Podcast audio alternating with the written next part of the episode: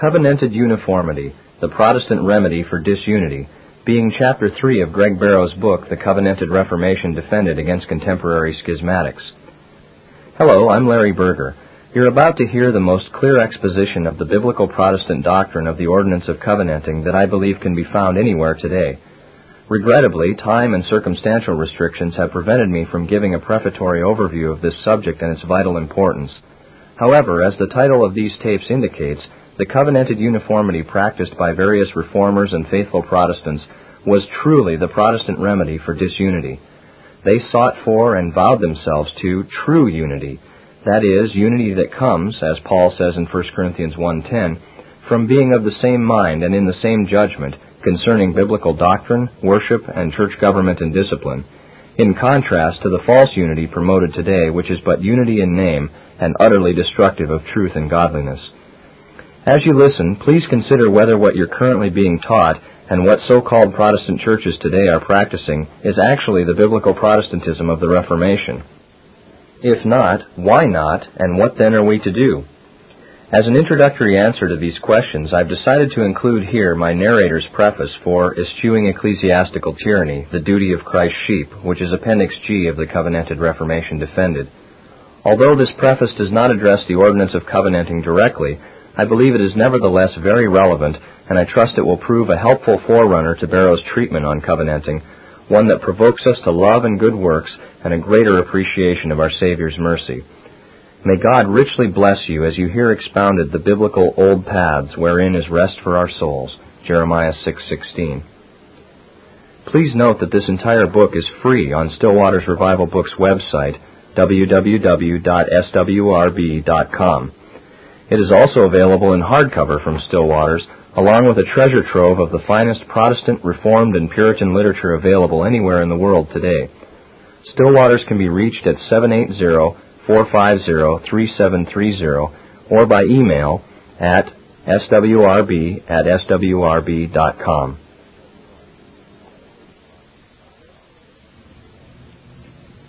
Let us therefore remember that whenever church unity is commended to us, this is required, that while our minds agree in Christ, our wills should also be joined with mutual benevolence in Christ. Paul, therefore, while urging us to it, takes it as his foundation that there is one God, one faith, and one baptism. Indeed, wherever Paul teaches us to feel the same and will the same, he immediately adds, in Christ, or according to Christ. He means that apart from the Lord's Word, there is not an agreement of believers, but a faction of wicked men. We therefore conclude that among the godly, the communion of the Church ought not to extend so far that if it degenerates into profane and corrupted rites, they have to follow it headlong. Some will therefore ask me what counsel I would like to give to a believer who thus dwells in some Egypt or Babylon, where he may not worship God purely, but is forced by the common practice to accommodate himself to bad things. The first advice would be to leave, that is, to relocate if he could. If someone has no way to depart, I would counsel him to consider whether it would be possible for him to abstain from all idolatry in order to preserve himself pure and spotless toward God in both body and soul. Then, since we are to abstain from all such idolatry, let him worship God in private, praying him to restore his poor church to its right estate. Hello, I'm Larry Birger. These powerful quotes from Book 4, Chapter 2 of John Calvin's Institutes of the Christian Religion and from his anti Nicodemite writings, forthcoming from Protestant Heritage Press, demonstrate that while we are to place the highest premium on the unity of the Church, we must be certain that it is true scriptural unity we are promoting and not a satanic substitute. Indeed, this worthy reformer is emphatic that true unity is so precious to Christ and his people that if anything but the real thing is presented to the church, she is to reject it and wait prayerfully for such time that God will bring about true, lasting unity. To accept tawdry substitutes for biblical unity, those that promote unity at the expense of any of the least of the truths of the Word of God, those that make unity an end in itself, rather than subservient to the promotion and preservation of the truth and the pure worship of God, is not to preserve Christ's body whole, but to rip her into a thousand pieces, and to court the wrath of her jealous husband. Such is the state of affairs in the church today, where it seems all schemes but the biblical plan for unity are championed, and where, when so called unity is attained, truth and purity are always the losers. One of the precious fundamental teachings of Scripture recovered in the Protestant Reformation was the doctrine of private judgment that is, that each individual Christian has both the right and the responsibility to test all that is put before him for acceptance, and to believe and to practice that and only that which is agreeable to the Scriptures. Thus, the Westminster Confession of Faith asserts, God alone is the Lord of the conscience, and hath left it free from the doctrines and commandments of men which are in anything contrary to his word, or beside it in matters of faith or worship so that to believe such doctrines or to obey such commandments out of conscience is to betray true liberty of conscience, and the requiring of an implicit faith and an absolute and blind obedience is to destroy liberty of conscience and reason also. That's chapter 20, section 2. In stark contrast, the Roman Catholic Church maintains the infallibility of the Pope in matters of faith or morals, and asserts that it is the domain of the Holy Mother Church not that of individual believers, to determine the true sense or meaning of the Scriptures. Thus, in the Creed of Pope Pius IV, 1564, we find, I also admit the Holy Scripture, according to that sense or meaning which our Holy Mother, the Church, has held and does hold, to which Church it belongs to judge of the true sense and interpretation of the Scriptures, neither will I ever take and interpret them otherwise than according to the unanimous consent of the Fathers. Notwithstanding these blasphemous and despotic assertions, however, private judgment, as will be shown, is the privilege and duty of all believers. Indeed, it is essential to the unity and purity of Christ's church, so much so that there can be no biblical unity without it, and it also affords the last defense against the kind of arbitrary, soul damaging, and even damning tyranny and error exemplified by, but not limited to, the Roman Catholic Church. Lamentably, churches wearing the name Protestant have, since the time of the Protestant Reformation, increasingly embraced numerous Romanist errors. These include a false and dangerous conception of the visible church, tyrannical doctrines of ecclesiastical and civil authority, corruptions of the sacraments, false views of free will and the nature of man, and other points of Arminianism in doctrine, Arminianism in worship, such as the use of choirs, celebration of holy days like Christmas and Easter, church calendars with their various days and seasons and pictures of Christ, and perversions of church government and discipline, for example, Episcopalianism, Congregationalism, and Independency. As you will hear on this tape, some have even gone to the point of denying the fundamental doctrine of sola scriptura, that is, that the Bible is the alone infallible rule of faith and practice, by denying private judgment, which is a natural and necessary consequence of sola scriptura. Because even this most vital teaching is being eroded and attacked, which, if it continues, will plunge the Church back into a full fledged slavery to error and idolatry, as was the case before the Reformation, I'd like to spend a few moments considering how prominent the doctrine of private judgment is in the Scriptures by so doing, I hope to fix more firmly in our minds the privilege and duty we have to eschew or shun ecclesiastical tyranny, and thereby to enhance the usefulness of Mr. Barrow's concise explanation and defense of private judgment. By giving careful heed to the Word of God and to the testimony of our faithful Reformed forefathers, to which testimony the Bible commands us to listen, Proverbs 1 8, Jeremiah 6 16, Hebrews 11 4 and 13 17, and so forth, we will be led to a fresh appreciation of one of the chief benefits purchased for us by the blood and sufferings of the Lord Jesus Christ, and to a renewed holy hatred of all that is contrary to this precious benefit. By this means, we will be equipped to recover and maintain the true biblical unity of Christ's Church, and end the multitudinous schisms currently afflicting her and grieving and dishonoring her Lord. The Scriptures confirm and urge the right and duty of private judgment in numerous ways First, we see it in the biblical conception of authority, where God alone bears absolute, unqualified rule over men's consciences.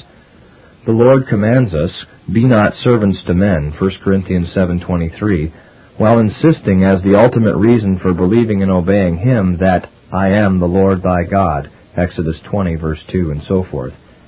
Thus the apostles expressly said they were only helpers of our faith and not lords over it, 2 Corinthians 1:24, and referred to their ministry as existing only for the purpose of edification, 2 Corinthians 10:8 and 13 verse 10. They expressly taught they had authority only insofar as their officiations were according to the truth, 2 Corinthians 13:8, and not simply because they claimed a title and held an ecclesiastical office. We can only give implicit faith, then, to the Lord God, and not to any, even the most faithful church or leader. To do otherwise is to ascribe to them an incommunicable attribute of God, blasphemous, idolatrous, and perilous indeed. Moreover, every command to submit to church leadership necessarily implies this duty. The Bible tells us that we are to submit to, emulate, and follow faithful leaders in churches. For example, 1 Timothy 5:17 and Hebrews 13:17. Faithful is not here a meaningless adjective but rather presupposes sound scriptural evaluation of this leadership on our parts. The same applies to God's command to receive faithful doctrine. We are as well frankly and soberly told of the existence of false teachers not outside the church, but within the church. We must be certain here, however, to distinguish the various types of false teachers. Some men, like Apollos, are godly and competent, but simply uninstructed in the whole counsel of God Others, like Nicodemus, John chapter 3, have no business teaching, not yet at least, as they are incompetent in their doctrinal knowledge. Others have been soundly instructed, but, like Peter, have fallen back into their old sin and errors. Still others are described in the most fearful terms, Satan's ministers, 2 Corinthians 11:15, deceivers and being deceived, 2 Timothy 3:13, twice dead and clouds without water, Jude 12, and in the case of the man of sin, who the reformers identified as the office of the Pope, one who exalts himself above God and is, like Judas, a son of perdition. 2 Thessalonians 2 3. Obviously, if we are to identify any of these errant teachers, we must judge them ourselves, individually, by criteria independent of their mere profession to be teachers and leaders, or faithful churches and denominations, or their insistence that the Bible supposedly says we are to submit to them. And in fact, this is exactly what we observe in the Scriptures, and the Holy Spirit highly commends such examples for our imitation. Thus, the Bereans are said to be more noble than the Thessalonians, because they not only heard the Apostle Paul, but heard him with a ready minded, careful discernment, searching the Scriptures daily whether those things were so. Acts 17:11. Likewise, the Ephesian elders in Revelation 2 were praised by Christ because they tried them which said they were apostles and were not, and found them liars. Revelation 2:2. Whereas the churches of Pergamos and Thyatira were sternly rebuked for merely tolerating false guides, warning that those who tolerated these teachers, though they themselves were orthodox, were nevertheless subject to the judgments sent upon the false teachers. See also Revelation 18:4. Finally, as if these overwhelming scriptural evidences and arguments weren't enough, we have the plain command of God throughout the entire Bible. Examples are so numerous that we are forced to limit ourselves to just a few.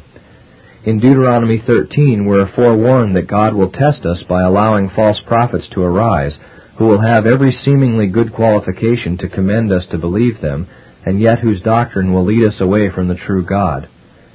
Solomon is emphatic concerning the need to flee from error and erroneous teachers. Cease, my son, to hear the instruction that causeth to err from the words of knowledge. Proverbs 19:27. Both Isaiah and the Lord Jesus Christ himself warn us that if we follow unsound instruction, we will suffer the severe consequences. For the leaders of this people cause them to err, and they that are led of them are destroyed. His watchmen are blind, they are all ignorant, they are all dumb dogs, they cannot bark. Let them alone, they be blind leaders of the blind, and if the blind lead the blind, both shall fall into the ditch. Isaiah 9:16 and 56:10, Matthew 15:14. And we should note here, as was alluded above, that it is not simply teachers who we regard to be non-Christians or obstinate opponents to the truth that we are to take heed of and avoid. This ought to be evident, for a teacher as such should be judged by his teaching, not by whether we think he'll spend eternity in heaven, though this is obviously a vital matter. Just because he's qualified for heaven does not mean he's qualified to teach and lead Christ's sheep. It is also plainly taught in the verses themselves, for they do not say that the primary reason the people are being led astray is because the teachers are unsaved, though in many cases this is indeed the ultimate reason for their teaching error but because they are blind to and ignorant of the truth, and their doctrine causes the people to err. We are thus forbidden every bit as much from sitting ourselves under ignorant, unsafe teachers as we are from sitting under those who are likely unsaved, ravenous wolves. Many more instances can be found in the New Testament. Indeed, one need only consider that most of the New Testament itself was written to refute errors and erring teachers, and thereby to confirm and protect Christ's sheep Thus, in a very real sense, the New Testament en masse is a direct commandment to judge and reject all false teaching and teachers. For the sake of brevity, however, we will consider only one more clear command, Romans 16:17. Now I beseech you, brethren, mark them which cause divisions and offenses contrary to the doctrine which ye have learned, and avoid them. Notice that there are three commands here, two explicit and one implicit. The implicit command is that we ensure that we ourselves know the apostolic doctrine, the whole counsel of God, Acts 20:26, 20, the doctrine which we have learned. The first explicit command is to mark, that is, to identify, to make careful note of, those who deviate from this doctrine, thereby causing schisms and all manner of damage to the Church of Christ. The second explicit command flows from it we are to avoid, shun, or eschew all such teachers, churches, or denominations. For it is obvious that if one teacher who thus causes schism is to be avoided, how much more an entire church or denomination which is causing such division by its false doctrines. Interestingly, the command to mark in this passage is the same Greek word used in Philippians 3:17 where we are commanded to mark faithful teachers and to emulate their faithfulness. Finally, Note how serious a matter it is for us to identify and separate from such false teachers and teachings. Paul beseeches us, earnestly entreating that we do so, and commands us by invoking the terrible name of the Lord Jesus Christ. This single consideration alone, the invocation of the name of the Lord, recall the language in Exodus, I am the Lord thy God, should overwhelmingly compel us to follow through carefully on this command. All the more should we do so when in conjunction with this we consider that it is taught either expressly or by implication from one end of the Bible to the other. Even from this cursory view of the doctrine of private judgment, its prominence in Scripture and the great care employed by the Holy Spirit in communicating it to us are manifest. It is precisely because Christ's sheep do not use this precious gift and then separate from those who are ignorant blind guides or who are obstinately holding to error, that the blindness, error, disunity, and decline in practical godliness characterizing the church today continue and thrive. With the exercise of private judgment, these grievous sins could not continue. Without the exercise of private judgment, they will not cease. Dear brethren, we have a command, not from the reformers, but from the Lord Jesus Christ to use this private judgment and to act on it accordingly.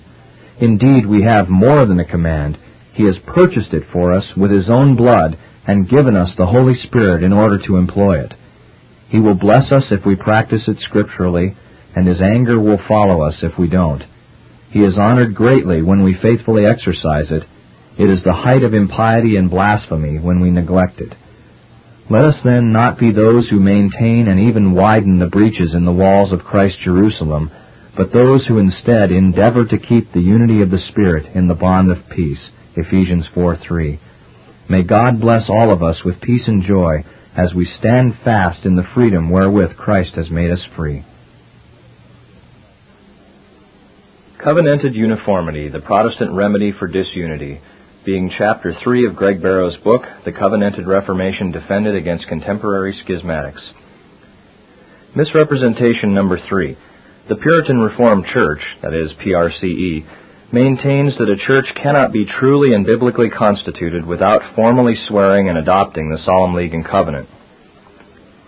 First, Mr. Bacon asserts that the PRCE maintains that taking the Solemn League and Covenant is necessary to exist as a truly constituted church. Quote, Essentially, the difference between the Reformation Presbyterian Church and PRCE is that the Reformation Presbyterian Church maintains that a church can be truly and biblically constituted without swearing the Solemn League and Covenant, and the PRCE claims that a church is not a properly, truly, biblically constituted church if it has not formally adopted the Solemn League and Covenant. That's from Defense Departed. Again, the issue is strictly whether the Solemn League and Covenant is a necessary document in order for a church to be a properly, truly, biblically constituted church. Again, from Defense Departed. Second, Mr. Bacon argues that the Solemn League and Covenant is used by the Steelites in principally the same way as Rome uses its doctrine of tradition. Quote, Neither is this a minor distinction. The Reformed and Presbyterian churches maintain that the church is built on the apostles and prophets, Christ himself being the chief cornerstone, Ephesians 2:20. The Romanist church maintains that the church is built upon scripture plus the traditions of the church. Without the tradition there is no true constitution. While the content of the traditions differ between the Roman Catholic Church and the Steelites, the principle is the same. Without the right tradition, no constitutional church can exist. This distinction is essential to the very definition of Protestantism. Epistemologically speaking, sola scriptura is prior even to sola fide or solo Christo, from Defense to pardon. Third, Mr. Bacon denies that the Solemn League and Covenant binds him to historical or accidental aspects of the document but admits it does bind him to moral duties only so far as they directly apply to God's law.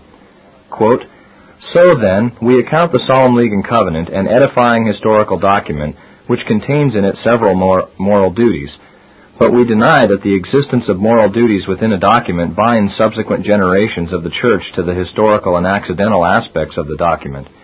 As Calvin said, these things should be accommodated to the varying circumstances of each age and nation. It should further be noted that whatever in a document is a moral duty is a moral duty so far and only so far as it is a direct application of God's moral law. That's from Defense Departed. I will deal with the two false accusations first and then proceed to discuss Mr. Bacon's erring comments regarding the binding nature of the Solemn League and Covenant. Does the Puritan Reformed Church maintain that swearing and adopting the Solemn League and Covenant is necessary to the definition of a truly constituted church as to essence? In the previous section, I demonstrated that the PRCE maintains that, strictly speaking, the only mark necessary to the being or essence of a true visible church is a visible profession of the truth and doctrine of godliness. For this reason, the PRCE has always believed the First Presbyterian Church of Rowlett to be a true church as to its being. The reason I have devoted so much time to these ecclesiological distinctions is that the huge majority of Mr. Bacon's unqualified libel is based upon his misunderstanding of this one concept. His charge that we maintain that it is necessary to swear the solemn league and covenant to be a truly constituted church, while failing to qualify what he means by the word church, is a perfect example of his inability to apply this necessary distinction. The Puritan Reformed Church of Edmonton, PRCE, unequivocally states that it is not necessary to swear the solemn league and covenant to be a truly constituted church as to essence. First, Mr. Bacon's inability to distinguish the being from the well being of the church has again led him to make a seriously flawed and unqualified accusation about the PRCE. In this respect, I judge Mr. Bacon's conduct to be a violation of the Ninth Commandment. His sin is aggravated by the fact that he has publicly sinned while holding the office of a minister of Christ. His testimony against us has led his followers to fight against that which is agreeable to God's word and intended for their edification. Those who believe what he is saying should carefully consider to whom they turn for counsel, lest his bad manners and churlish libel become for them an example to follow. The true state of the question. This leads us to consider the next topic which stands in need of clarification. Mr. Bacon, either by ignorance or design, has directed all the attention to the wrong question. He wishes to make the PRCE say that it is necessary to take the covenants in order to be a Christian church, esse, or being. A more informed opponent would understand that the question truly revolves around whether or not it's necessary to the well-being of a Christian church to keep the promises representatively made by their forefathers. Taking the covenants are not an absolute necessity to the essential constitution of the church, and we have never, in any of our writing or preaching, said they were. Instead, we have maintained that, in a covenanted land where lawful promises have already been made, they are necessary to keep for the well-being of our Constitution and for the integrity of our witness for Christ. Lawful promises must necessarily be kept, and covenants once made are necessary to own, adopt, and renew, lest we open ourselves to the charge of taking the Lord's name in vain. When thou shalt vow a vow unto the Lord thy God, thou shalt not slack to pay it, for the Lord thy God will surely require it of thee, and it would be sin in thee. Deuteronomy 23:21. Therefore, dear reader, I ask you not to let Mr. Bacon's vague notions cloud the question. The question is about the well-being of the church and not its being, about whether a church is being faithful to covenant promises already made and not about whether a church is Christian or pagan. Practically, we must determine whether we ought to approve of and associate with churches who are unfaithfully violating binding covenant obligations, and whether or not we are duty bound to conscionably withdraw from them as covenant breakers. The importance of this question must not be underestimated. Those who approve of and associate with obstinate covenant breakers are accomplice to their crimes, while those who testify against them remain free of their sinful influence and just punishment. Thou shalt not take the name of the Lord thy God in vain, for the Lord will not hold him guiltless that taketh his name in vain. Deuteronomy 5:11. The Puritan Reformed Church of Edmonton, PRCE, maintains that in a land already bound by the covenants, it is necessary to own and renew the National Covenant and the Solemn League and Covenant to be a truly constituted church as to well-being, that is, a faithful church. The PRCE has never said that the covenants are necessary to the existence of a church, but rather that the covenants are necessary to the well-being of a church, assuming, of course, that the church in question has descended from the original covenanting churches of England, Ireland, and Scotland. Our forefathers made covenant promises on our behalf, and we cannot preserve or maintain a faithful testimony while ignoring their formal and material obligations. For a nation, church, or individual to ignore the obligations formally laid upon them by their ancestors would be to open themselves to the legitimate charges of covenant breaking and perjury, both of which are fundamentally destructive to the well-being of the Church of Christ and to the perfecting of the saints. This would be to willingly and purposely subvert the intended purpose of the ordinance of, of, covenanting as stated in the Westminster Confession of Faith, chapter 25, section 3. Quote, Unto this Catholic and visible Church Christ hath given the ministry, oracles, and ordinances of God for the gathering and perfecting of the saints in this life to the end of the world, and doth by his own presence and Spirit, according to his promise, make them effectual thereunto. Since the appearance of Brian Schwertley's slanderous open letter, April 1997, and especially since Mr. Bacon's Defense Departed appeared on the FPCR website, August 1997, young and inexperienced, and some who should have known better, believers have come to the sad conclusion that the PRCE does not think that anybody is a Christian church unless they take the covenants. We have received calls and letters from some brethren indicating that Mr. Bacon's scandalous misrepresentations have sinfully affected some dear people, and we cannot adequately express how grieved we are by the, this turn of events. The misrepresentations expressed in Mr. Bacon's defense departed are among the most ignorant and dishonest I have encountered from a man of his supposed caliber of scholarship. How he can have a clear conscience regarding what he has written is beyond my comprehension. I do pray that God will grant him repentance in this matter. Again, for the sake of those who believed Mr. Bacon's report, I repeat, the PRCE unequivocally states that it is not, not, not necessary to swear the covenants to be a truly constituted church as to essence. If those who oppose us cannot believe our explicit statements, then I fear our arguments will have little effect upon such a calloused prejudice. Mr. Bacon ignorantly compares us to keepers of Roman Catholic tradition. Immediately after Mr. Bacon utters his unqualified charges, he compares us with the Roman Catholic Church, which, te- which teaches that all who do not accept her traditions are to be considered non Christian churches. While he represents the position of the Roman Catholic Church correctly, he proceeds to violently twist our meaning into something far different from what we have ever taught. The Catholic Church, in her most recent official catechism, says, quote, the sole church of Christ is that which our Savior, after his resurrection, entrusted to Peter's pastoral care, commissioning him and the other, the other apostles to extend and rule it. The church constituted and organized as a society in the present world subsist in, subsists in the Catholic Church, which is governed by the successor of Peter and by bishops in communion with him. That's from the Catechism of the Catholic Church, page 234. The Second Vatican Council's decree on ecumenism states, quote, For it is through Christ's Catholic Church alone, which is the universal help toward salvation, that the fullness of the means of salvation can be obtained. It was also to the Apostolic College alone, of which Peter is the head, that we believe our Lord entrusted all the blessings of the new covenant in order to establish on earth the one body of Christ into which all those who should be fully incorporated who belong in any way to the people of God. That's the Catechism of the Catholic Church, page 234. Again. Again, I remind the reader of Mr. Bacon's charge, quote, Neither is this a minor distinction. The Reformed and Presbyterian churches maintain that the church is built on the apostles and prophets, Christ himself being the chief cornerstone, Ephesians 2:20. The Romanist church maintains that the church is built upon scripture plus the traditions of the church. Without the tradition, there is no true constitution. While the content of the traditions differ between the Roman Catholic Church and the Steelites, the principle is the same. Without the right tradition, no constitutional church can exist. This distinction is essential to the very definition of Protestantism. Epistemologically speaking, sola scriptura is prior even to sola fide or solo Christo, from Defense Departed. It is true that the Church of Rome puts tradition and scripture on the same level of authority as the following citation demonstrates.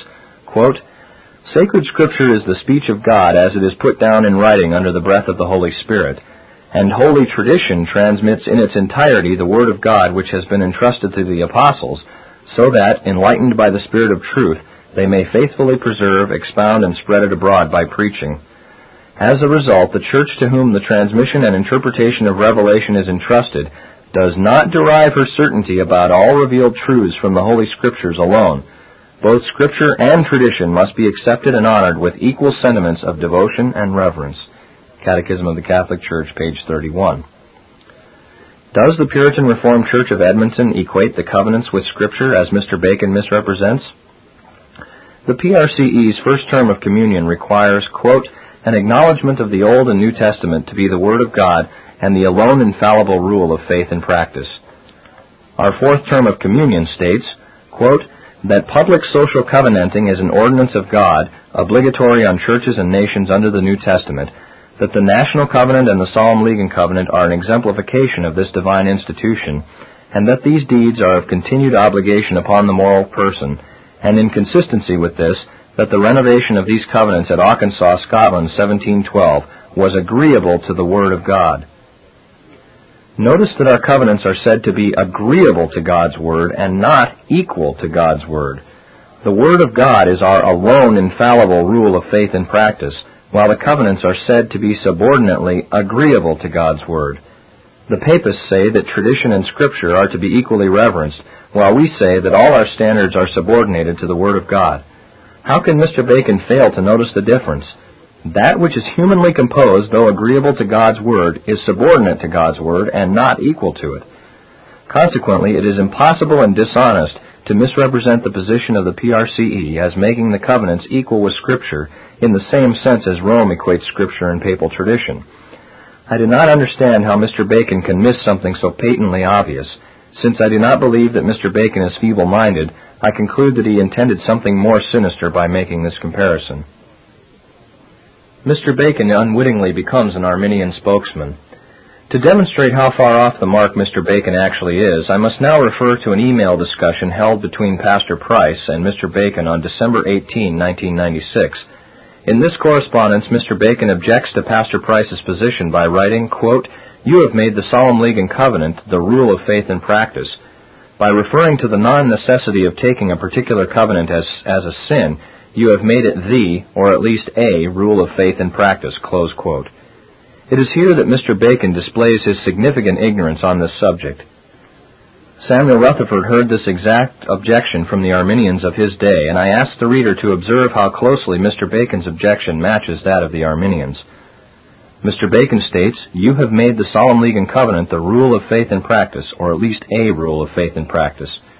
Samuel Rutherford replies, Arminians argue a confession or covenant is not a rule of faith. It hath not the lowest place in the church.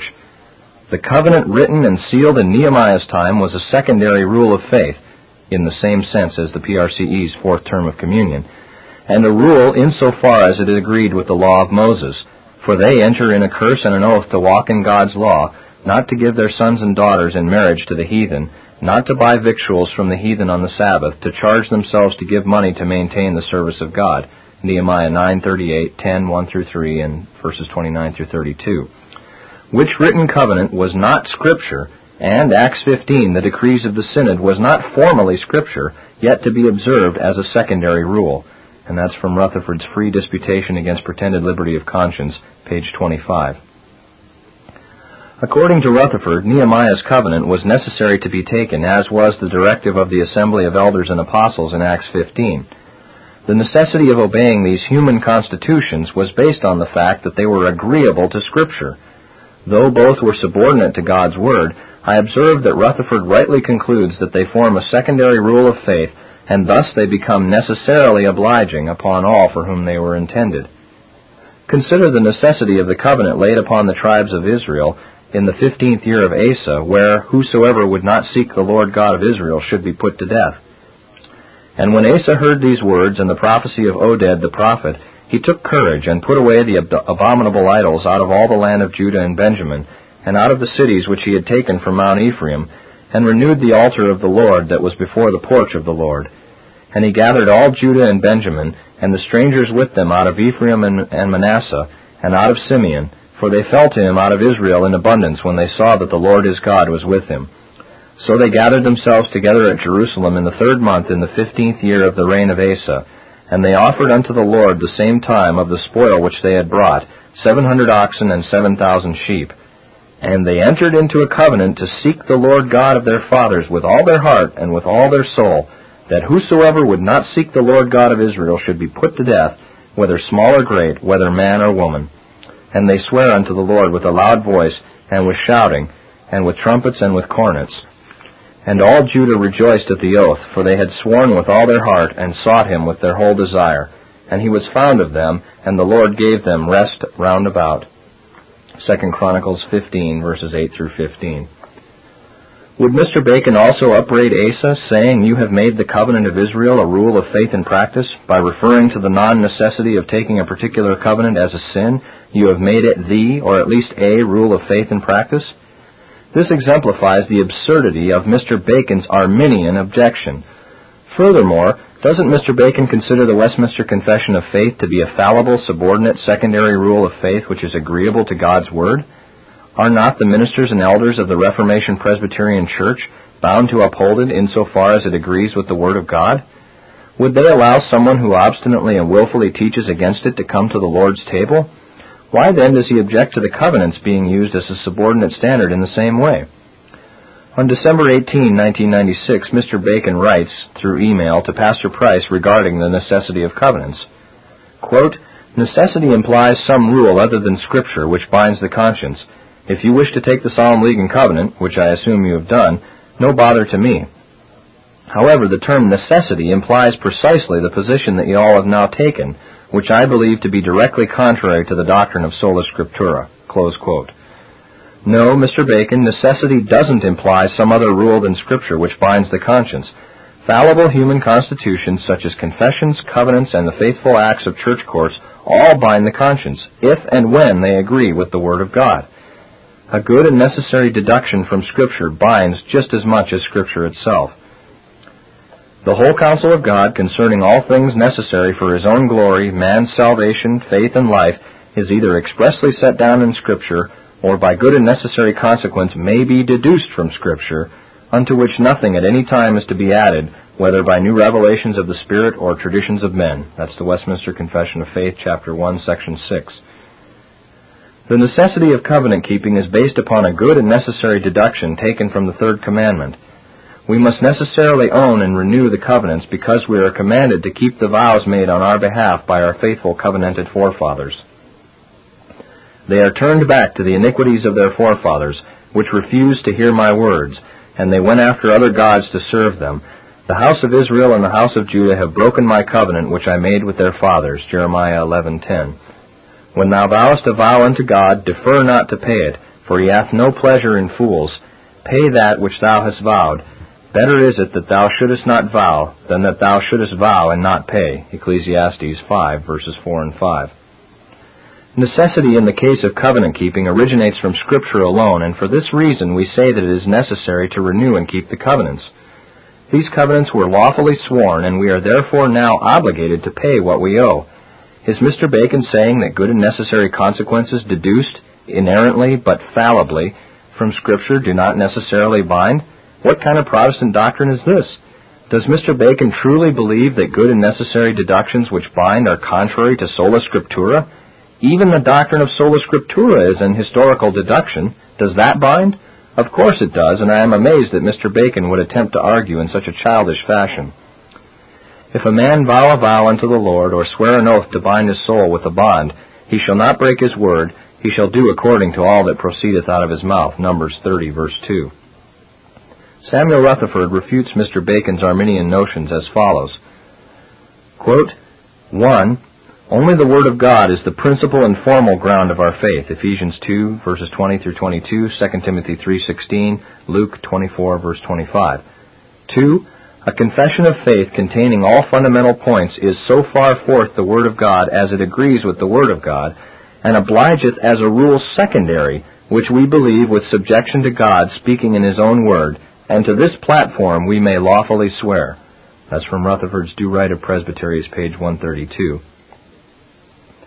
Why then does Mr. Bacon object that we make the covenants at least a rule of faith and practice?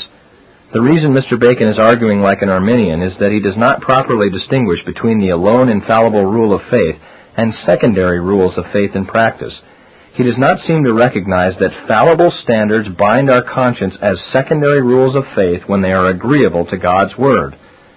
It is not the subordinate standard that ultimately binds the conscience, but rather the supreme standard of Holy Scripture speaking in the subordinate standard that binds the conscience.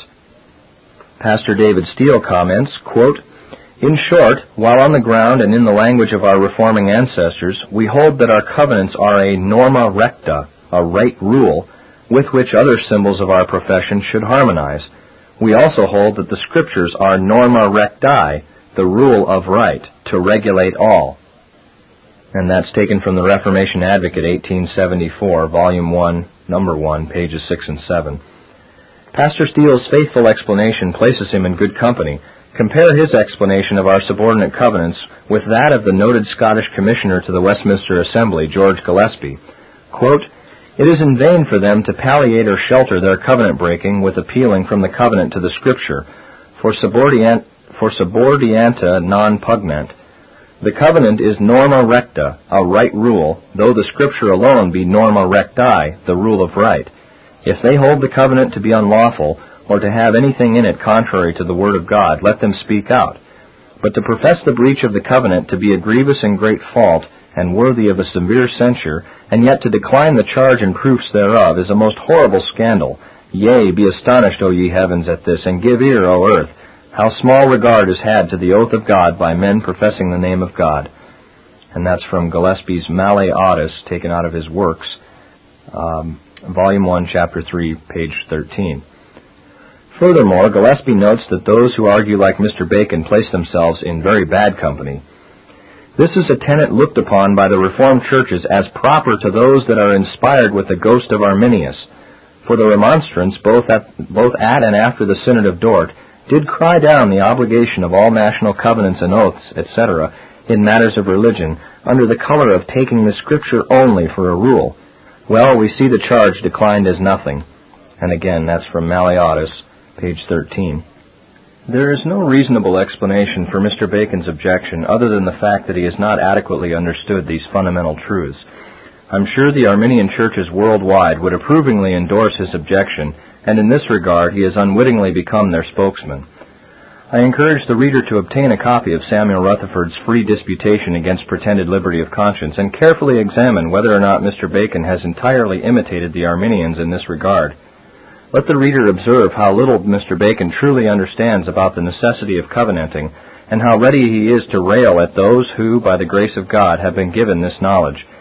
Mr. Bacon's reasoning, if applied consistently, would result in railing against both Rutherford and Nehemiah as well. The PRCE does not equate the covenants with Scripture any more than Nehemiah or Rutherford. The covenants bind because they were lawfully sworn and agreeable to God's Word. Accordingly, these covenants are fallible, subordinate, secondary rules of faith, and inasmuch as they are agreeable to God's Word, they cannot be broken without sin. Again, I repeat that our first term of communion requires, quote, an acknowledgement of the Old and New Testament to be the Word of God and the alone infallible rule of faith and practice, close quote. Does Mr. Bacon ever once acknowledge this in his defense departed? Does he ever acknowledge that we state that the covenants are agreeable to God's Word? What shall we say about a man who appears to be given over to the sin of so grossly misrepresenting the beliefs of others? How can Mr. Bacon honestly expect others to believe him in the pulpit when he's behaving this way? We explicitly state that the Word of God is our alone infallible rule of faith and practice, and yet Mr. Bacon expects to convince others that we have equated the covenants with the Word of God. Dear reader, what does alone infallible rule of practice mean to you? Mr. Bacon's objection is so absurd that I can hardly believe it has become necessary to answer it. What more could we say to convince Mr. Bacon that the Word of God is our alone infallible rule of faith and practice, except to repeat our first term of communion? It is both sad and sinful that he cannot personally accept our plain words and expression of faith, but for him to aggravate his sin by brazenly deceiving others about what we believe is a high form of mischief. He should be ashamed of himself. His attitude should be one of profound embarrassment for so completely misstating our beliefs, and we await a humble apology and true repentance for his scandalously perpetrating this public spectacle. It is one thing to disagree and debate over different theological positions, but we cannot fathom how Mr. Bacon could come to this conclusion based upon anything we have written. Again, I remind the reader that if Mr. Bacon claims to have meant to say that the PRCE believes it is necessary to take the covenants only in regard to the well-being of the church, his crime is further aggravated. For if he understood what we really meant, then why did he fail to qualify his public charges and thereby lead young and inexperienced Christians to the wrong conclusions? Mr. Bacon admits his confusion in his Defense Departed. Mr. Bacon admits his confusion in the following excerpt from his Defense Departed when he says, quote, This demonstrates two things about their dissociation.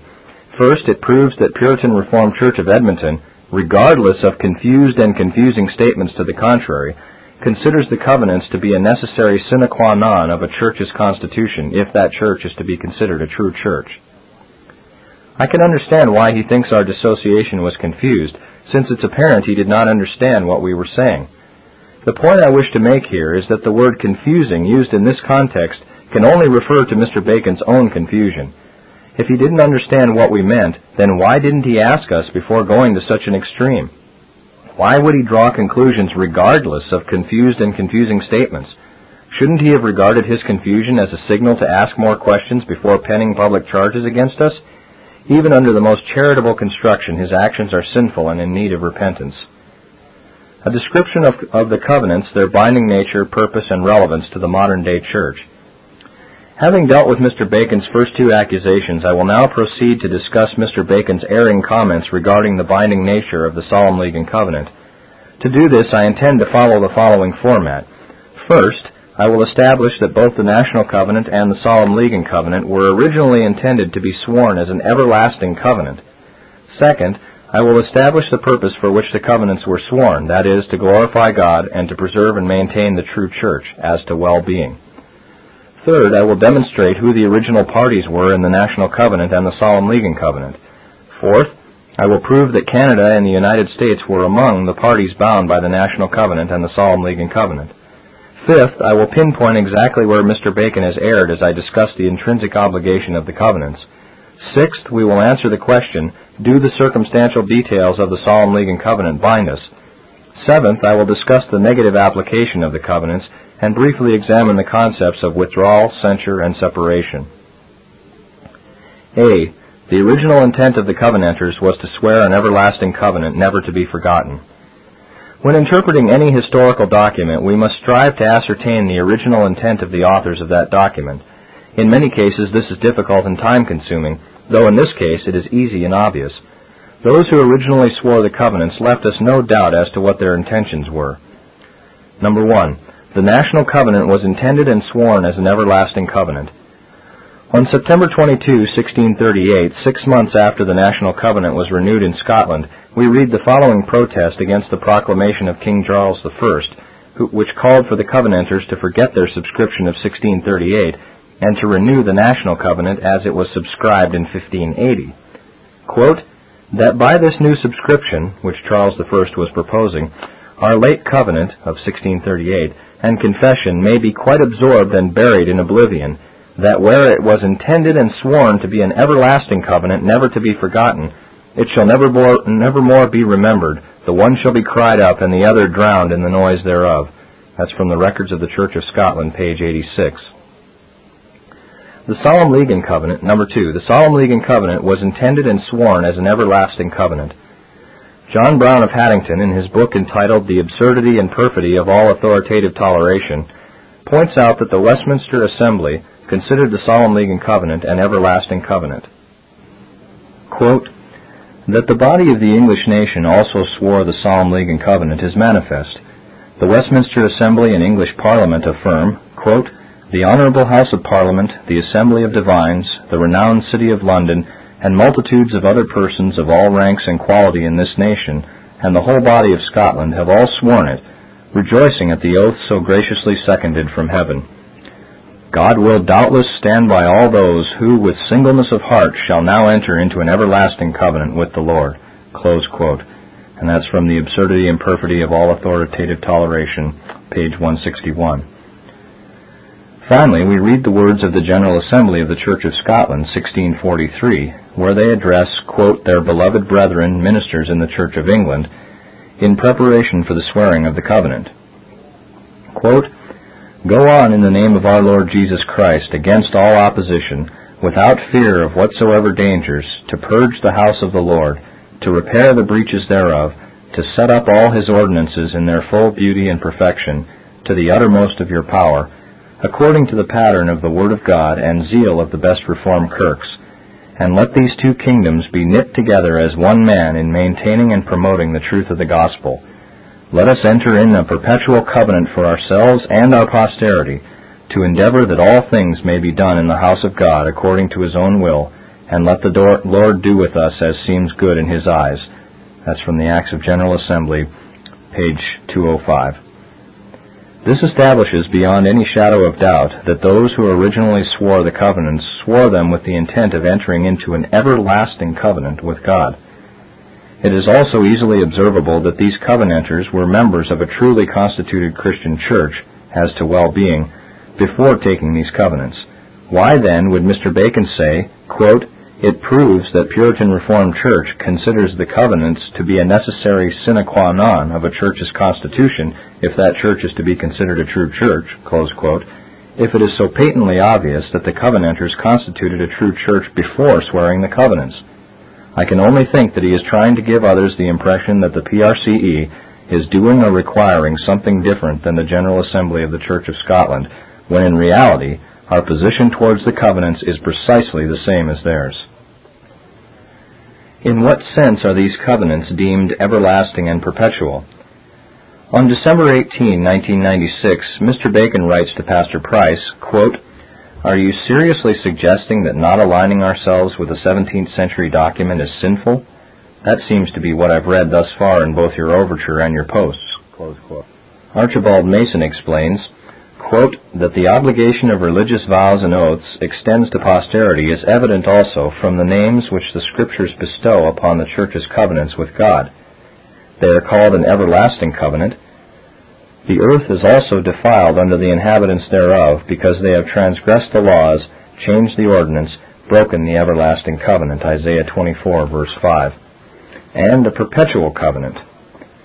They shall ask the way to Zion with their faces thitherward, saying, Come and let us join ourselves to the Lord in a perpetual covenant that shall not be for- forgotten. Jeremiah 50 verse 5. These covenants are called an everlasting covenant and a perpetual covenant because their obligation is durable and permanent and extends to future generations. If the obligation of these covenants perished at the decease of the actual covenanters, they would be temporary, fleeting, and transient in their nature indeed, and could have no title to these honorable appellations bestowed upon them by the Spirit of God. And that's from Archibald Mason's Observations on the Public Covenants Between God and the Church, page 45. Like our covenanted ancestors, we believe that these coven- covenants were originally sworn as everlasting covenants and that their binding obligation extends throughout the duration of the moral person. A definition of the term moral person. In his defense departed, Mr. Bacon inadequately describes a moral person as follows quote, The term moral person may present just a bit of confusion to those not familiar with 17th century ecclesiology. By moral person, the Steelite document refers to all those who are part of a covenantal unit. Thus, a family, a church, and a nation are all moral persons because God treats them, treats with them as they are covenanted units. I suppose a school or a business could be a moral person if the right conditions were met, though I have not seen any Steelite literature extending the term in that way. That's from Defense Departed. While Mr. Bacon gives a vague and general idea of this important concept, his description is so woefully inadequate that I believe it would be profitable to acquaint the reader with a more competent explanation.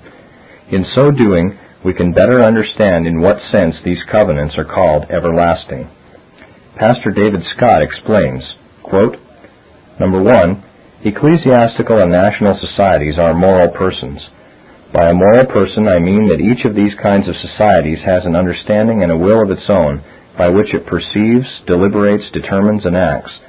An individual person is one that has the power of understanding and willing.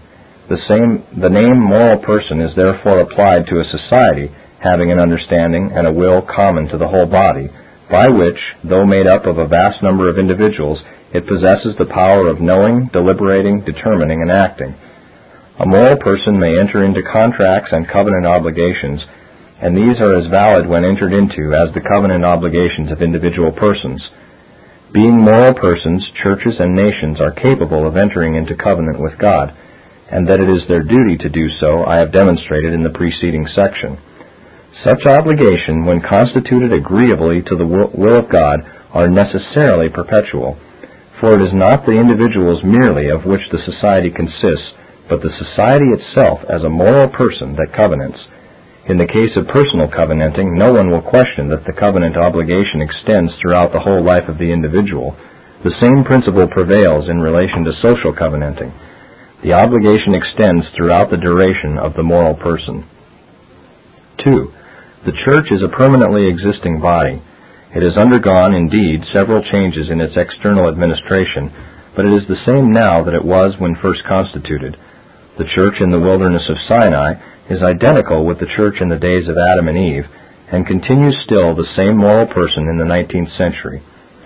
The removal by death of individual members does not destroy the identity of a moral person, which remains unaffected by the removal of a thousand generations.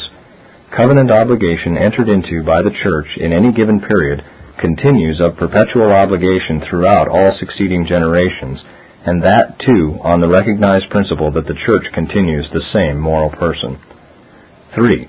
National society does not possess an undying constitution like that of the Church. It may be dissolved, and history presents a vast number of instances of the entire dissolution of nations.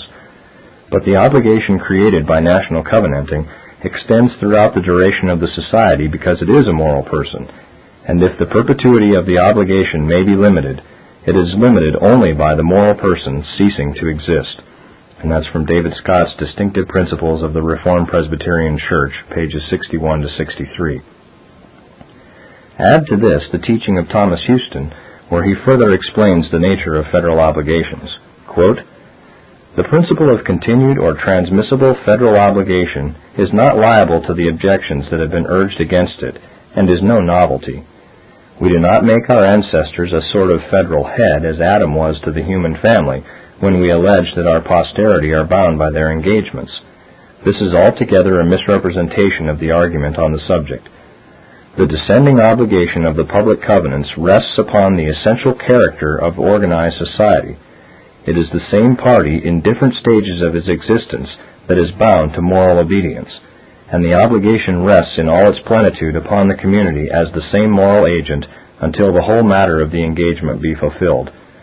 That's Thomas Houston's A Memorial of Covenanting, page 35. From the source above, we learn that covenants were everlasting in the sense that they bind those societies who take them for the duration of their existence, or until the intended ends of the covenants are accomplished and maintained. In other words, the covenant obligation is as perpetual as the society that takes them. To this day, the societies who took the National Covenant and the Solemn League and Covenant continue to exist as moral persons, and consequently continue to be bound by all the terms and obligations of these promises. That these covenants were sworn on our behalf in the 17th century is as irrelevant as if they had been sworn in the 20th century. Mr. Bacon shows his ignorance of the relevant issues when he asks, Are you seriously suggesting that not aligning ourselves with a 17th century document is sinful? He needs to explain exactly why he is no longer a part of the moral person of the Church of Jesus Christ descending from the covenanted Church of Scotland or the posterity of the nation of Britain before he can convince us that these covenants no longer bind us. That I am sure he could never do. The deep pit of covenant breaking. Those who follow Mr. Bacon's teaching walk together hand in hand within the deep pit of covenant breaking. From this pit they look up at those who plead with them to climb out and call us the separatists. Come down into this pit with us, they cry. You schismatics, don't you see that it's a sin to stay separate from us? Can't you see that for hundreds of years most of the nations have joined us down here? How can we be wrong when all the churches and ministers are ignoring the promises made to our Master? Every scholar would have to be wrong for you to be right. Join with us, or we will try to set everyone down here against you. From atop the pit we say, Brethren, you have fallen into a deep pit, and we desire to be with you, except we have seen the light at the top, and our King has shown us the way out. We are not boasting that we are better than you. We are only pleading with you to come and see what God has graciously given. Our forefathers marked the way for us before we were born, and God's Word has given us the light to see their landmarks. Those with you have moved these landmarks in order to keep you in the pit, but we can show you where they are and help you out. We cannot return to you, but you must return to us. Jeremiah 15:19. We cannot join you in the deep pit of covenant breaking, but rather you must come and join us so that we might have unity in the light of the sun.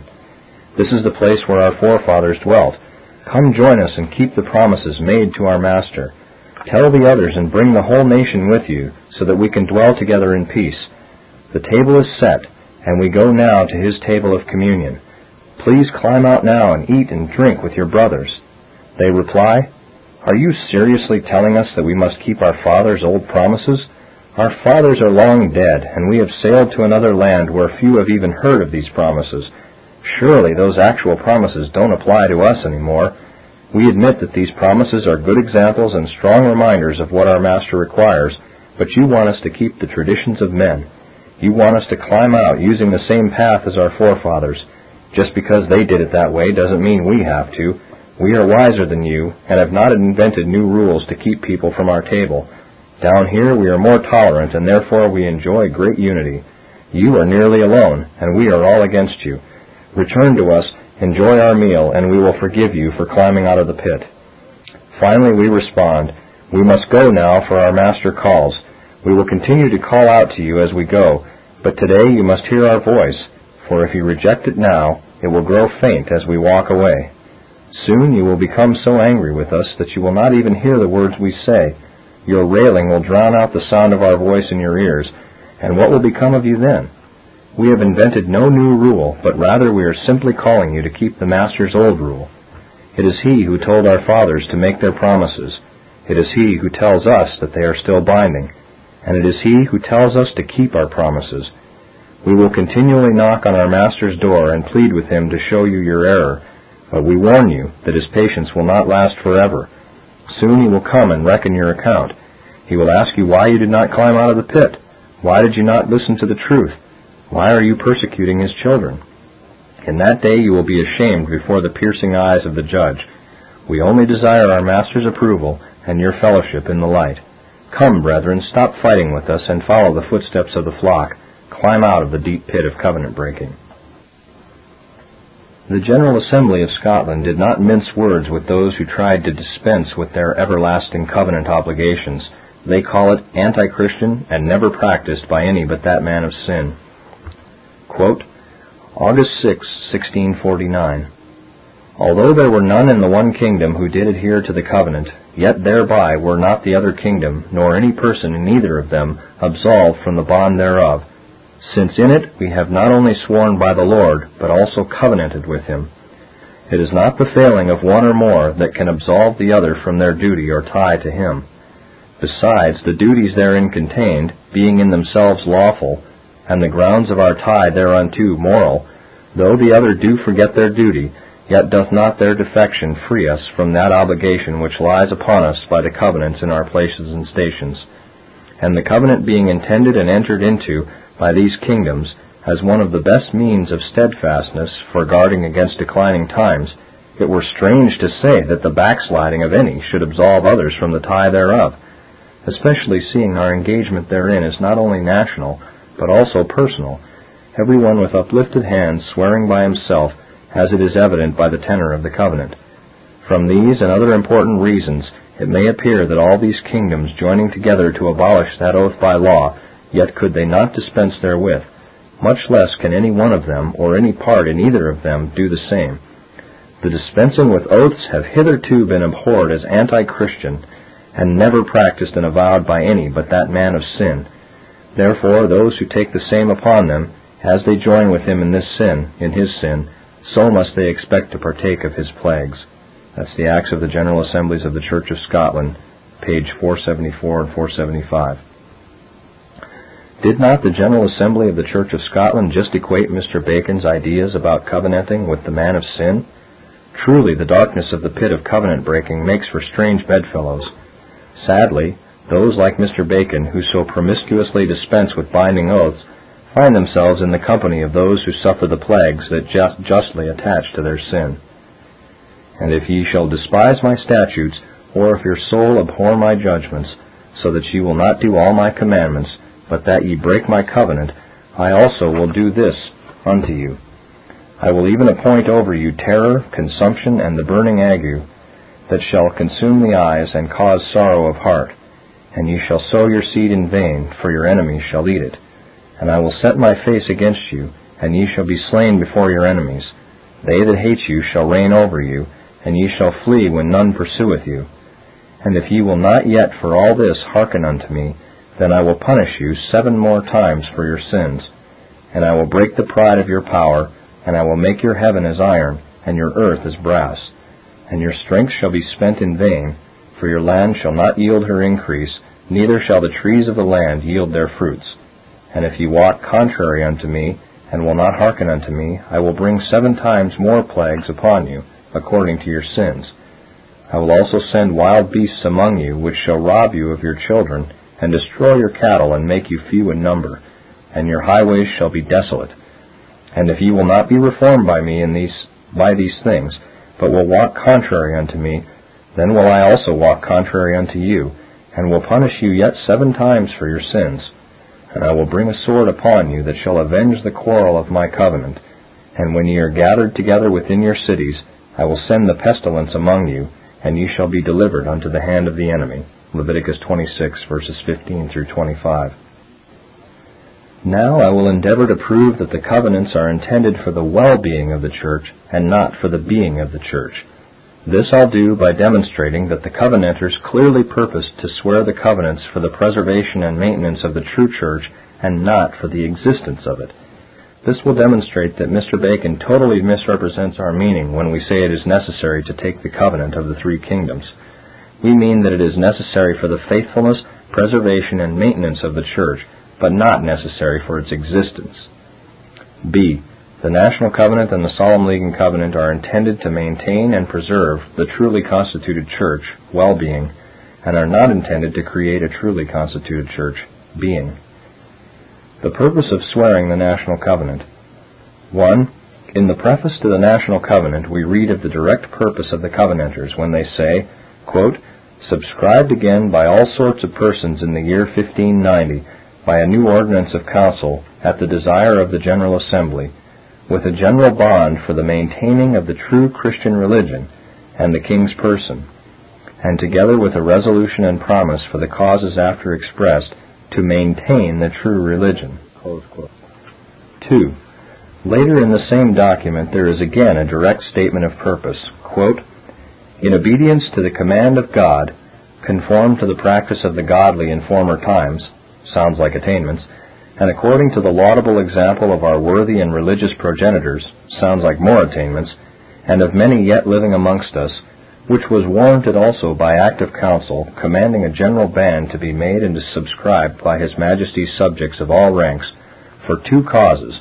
One was, for defending the true religion, as it was then reformed, and is expressed in the confession of faith above written, and a former large confessions established by sundry acts of lawful general assemblies and of parliaments, unto which it hath relation, set down in public catechisms, and which hath been for many years, with a blessing from heaven, preached and professed in this kirk and kingdom, as God's undoubted truth, grounded only upon his written word. The purpose of swearing the solemn league and covenant. 1 the stated purpose of the General Assembly of Scotland for swearing the Solemn League and Covenant, that is, the most powerful mean for settling and preserving the true religion. The General Assembly's approbation of the Solemn League and Covenant, August 17, 1643, Session 14, states, quote, The Assembly, all with one voice, approve and embrace the same, that is, the Solemn League and Covenant, as the most powerful mean, by the blessing of God, for settling and preserving the true Protestant religion with perfect peace in His Majesty's dominions, and propagating the same to other nations, and for establishing His Majesty's throne to all ages and generations. 2. The first article of the Solemn League and Covenant states its primary purpose, that is, the preservation of the true religion in the Church of Scotland. Quote, quote, that we shall sincerely, really, and constantly, through the grace of God, endeavour in our several places and callings the preservation of the Reformed religion in the Church of Scotland in doctrine, worship, discipline, and government against our common enemies. These quotations establish the covenanters' original intent and purpose in swearing the covenants. To use their own words, let us enter into a perpetual covenant for ourselves and our posterity with singleness of heart, intended and sworn to be an everlasting covenant never to be forgotten, for the purpose of settling and preserving the true Protestant religion with perfect peace in His Majesty's dominions, and propagating the same to other nations, and for establishing His Majesty's throne to all ages and generations. The PRCE intends and purposes nothing different in the taking of the covenants than the original swearers did. Why should we alter such a godly purpose when we realize that, that we are still bound to these original promises? Being bound to these promises is a joy and a help to all those who recognize them. These covenants do exactly what they were intended to do by promoting unity in doctrine and uniformity in practice. Truly, God has been merciful to open our eyes to our past covenant breaking ways, from which, by His incomparable grace, we have repented. Having stated and demonstrated that we do not plead the necessity of taking the covenants for the existence of the church, but rather for the preservation and maintenance of the church, we can now move on to our next consideration, that of an examination of some relevant correspondence between Pastor Price and Mr. Bacon. Mr. Bacon says it is not necessary to take the covenant of the three kingdoms. In an email discussion between Pastor Price and Mr. Bacon on November 20, 1996, Pastor Price wrote, Dick, since you acknowledge you have read the material we have sent regarding covenanting and the perpetual obligation of covenants, do you agree with us or not? What did you understand by the statement at the first meeting in Atlanta, Georgia? It is not necessary to take the covenant of the three kingdoms. Mr. Bacon replied, I agree with 100% of what you are saying in the doctrinal and theoretical level. I also agree 99 and 44 one hundredths of a percent of what you are saying in the practical level. Also, not only I, but you and Greg Barrow agreed to the statement that it is not necessary to take the covenant of the three kingdoms. I still do not think it is, nor do I think the material you sent has demonstrated such a necessity. I do not understand how Mr. Bacon can honestly say he agrees with us 100% on a doctrinal and theoretical level and 99 and 44 100 percent on a practical level. Isn't this the same man who says that we have erred on a principle essential to the definition of Protestantism? Did he not call us Steelite popes and these newest children of the Pharisees? In defense departed. How can such agreement come from one side of his mouth, while with the other side he compares our doctrine to Romanists? It would seem to me that Mr. Bacon is either very poor at math, or he has severely misstated his degree of agreement with us. Nevertheless, the issue on which I wish to focus at this point is that Mr. Bacon clearly stands by the statement made by the Reformation Presbyterian Church in its pretended court it is not necessary to take the covenant of the three kingdoms. This statement of the RPC, like many of their statements, is unqualified and imprecise, leaving those who are considering its import in a position of, of guessing exactly what was meant. When Pastor Price asked for clarification, Mr. Bacon replied evasively, quote, I would be happy to answer any questions you have about the implications of taking or not taking specific historical covenants, including the Solemn League Covenant but I probably meant the same thing you and Greg did when you agreed to the very same phrase. Further, that question came up at our first meeting in October of 1994 and was discussed to a degree that apparently satisfied you at the time. It is true that this question did come up at our first meeting in Atlanta, Georgia, and it passed, and it was passed with little or no discussion. I know that at the time I could not figure out why such a motion was being made at an organizational meeting, it is also true that we passed the motion in ignorance and have since publicly repented of doing so. The problem is that neither Mr. Bacon nor the Reformation Presbyterian Church have repented of doing so, and until they do, we believe them to be guilty both of obstinate covenant breaking and willful perjury. This is the main reason for our dissociation from them. Compare these two contrary statements. Mr. Bacon and the Reformation Presbyterian Church say, it is not necessary to take the covenant of the three kingdoms. The General Assembly of the Church of Scotland, 1638 to 1649, and the PRCE say, Let us enter into a perpetual covenant for ourselves and our posterity with singleness of heart, intended and sworn to be an everlasting covenant never to be forgotten, for the purpose of settling and preserving the true Protestant religion with perfect peace in His Majesty's dominions, and propagating the same to other nations, and for establishing His Majesty's throne to all ages and generations. Dear reader, is it not readily apparent that these two sentiments are uh, at, opposite ends of the spectrum? How can these covenanters designate their covenants as everlasting and perpetual if their obligations applied only to the generation of people who actually swore them? To describe something as everlasting and perpetual, when in reality you mean temporary, is a deception of the highest order, and we would need some very compelling evidence set before us to prove that our faithful forefathers were guilty of such dishonesty. Why would they even mention their posterity if the covenants only applied to those who, in the 17th century, actually raised their right hand to formally swear these oaths? When Mr. Bacon states that it is not necessary to take the covenant of the three kingdoms, does he mean that these covenants have become old and inapplicable to our times? Yes, and while he does give lip service to the covenant's moral obligations, I will show how his neglect of its formal obligation is an error too notable to excuse. Either Mr. Bacon and the pretended presbytery of the Reformation Presbyterian Church are right, and the covenant of the three kingdoms does not intrinsically apply to the Church in Canada and the United States, or the General Assembly of the Church of Scotland, 1638 to 1649, and the PRCE are right in the intrinsic obligation of the covenant of the three kingdoms, does obligate and bind us to an everlasting agreement. If I can prove, as I shall do presently, that these covenants were not simply made between men and nations, but rather between men and God, then we will understand why these covenants were intended and denominated everlasting and perpetual. Once we understand that God is the other party in these covenants, we will see why neither time nor geography will release us from the oaths made on our behalf by our covenanted forefathers. Because our promise is to God, and these covenants have been sworn in His name, we can be released from their obligation only upon the authority of God Himself. Mr. Bacon needs to prove that God has released us from this formal obligation, and he needs to prove exactly how and when that happened if he hopes to maintain his argument. To date, all he has done is arrogantly declared that it is not necessary to take these covenants, and in so doing he has spoken directly contrary to the original intention of the General Assembly of the Church of Scotland. To prove the position that these everlasting covenants still morally obligate us, and that to uphold them is necessary to the well-being of the Church, we must answer this question. Who are the parties involved in the covenant? C. The, party, the covenanting parties in the National Covenant are God, the Church of Scotland, and the nation of Scotland, inclusive of all their posterity. To determine who the covenanting parties are, we must go directly to the covenants themselves.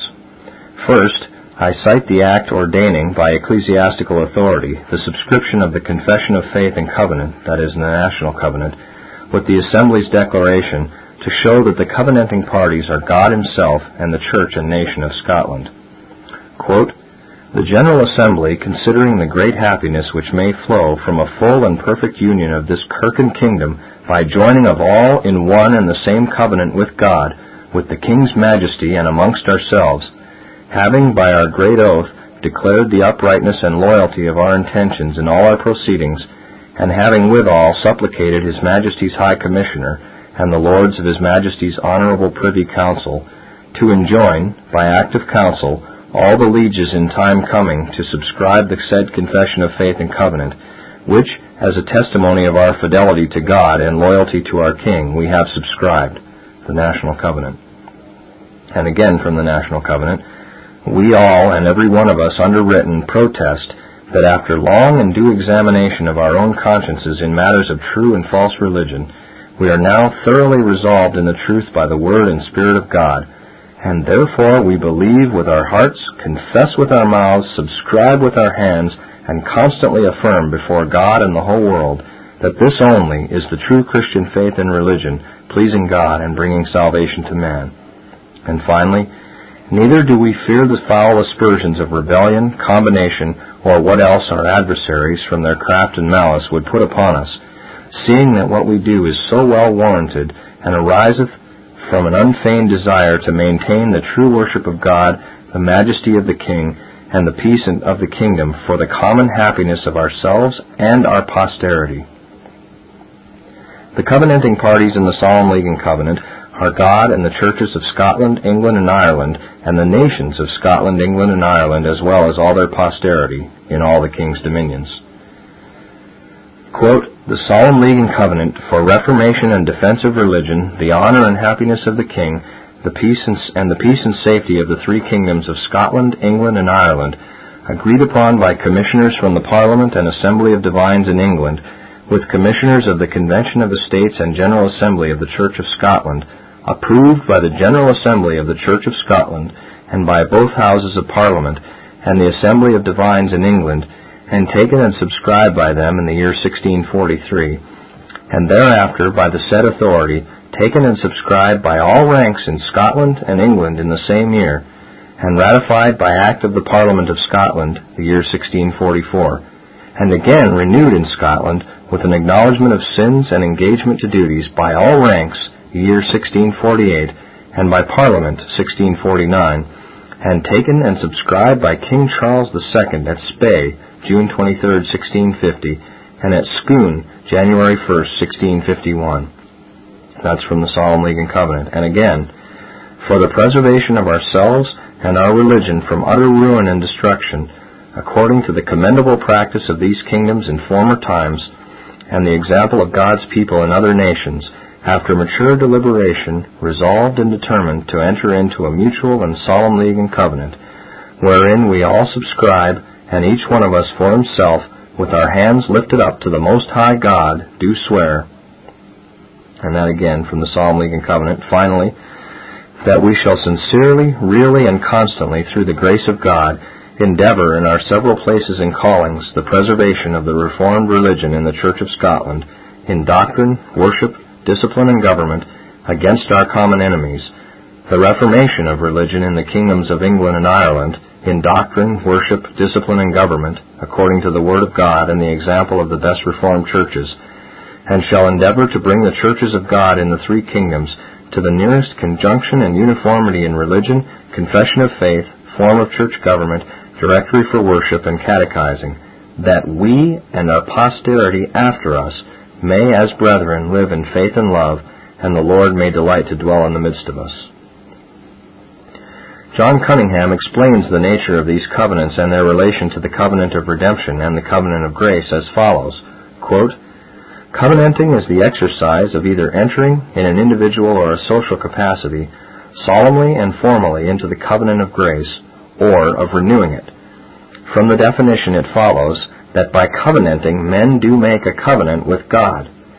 The renovation of a covenant is not less a covenant than was the original bond. In covenanting is given that acquiescence in the conditions of the covenant of grace, which is an essential of a covenant and the free offer to enter it being continued, acceptance in the service is enjoyed.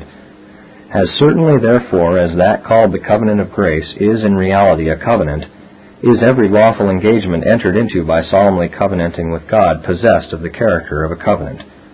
But such a covenant is not distinct from the covenant of redemption, nor from the covenant of grace. It is dependent on that covenant as made with the mediator, and consistent with it as established with men. In all three cases, the God of grace is one of the contracting parties. That's from Cunningham's The Ordinance of Covenanting, pages 8 and 9. This is the end of Tape 1 of Covenanted Uniformity, the Protestant Remedy for Disunity, being Chapter 3 of Greg Barrow's book, The Covenanted Reformation Defended Against Contemporary Schismatics. Please note that this entire book is free on Stillwater's Revival Books website, www.swrb.com it is also available in hardcover from Stillwater's, along with a treasure trove of the finest Protestant, Reformed, and Puritan literature available anywhere in the world today. Stillwater's can be reached at 780-450-3730 or by email at swrb at swrb.com. These tapes are not copyrighted, and we therefore encourage you to copy and distribute them to any and all you believe would be benefited.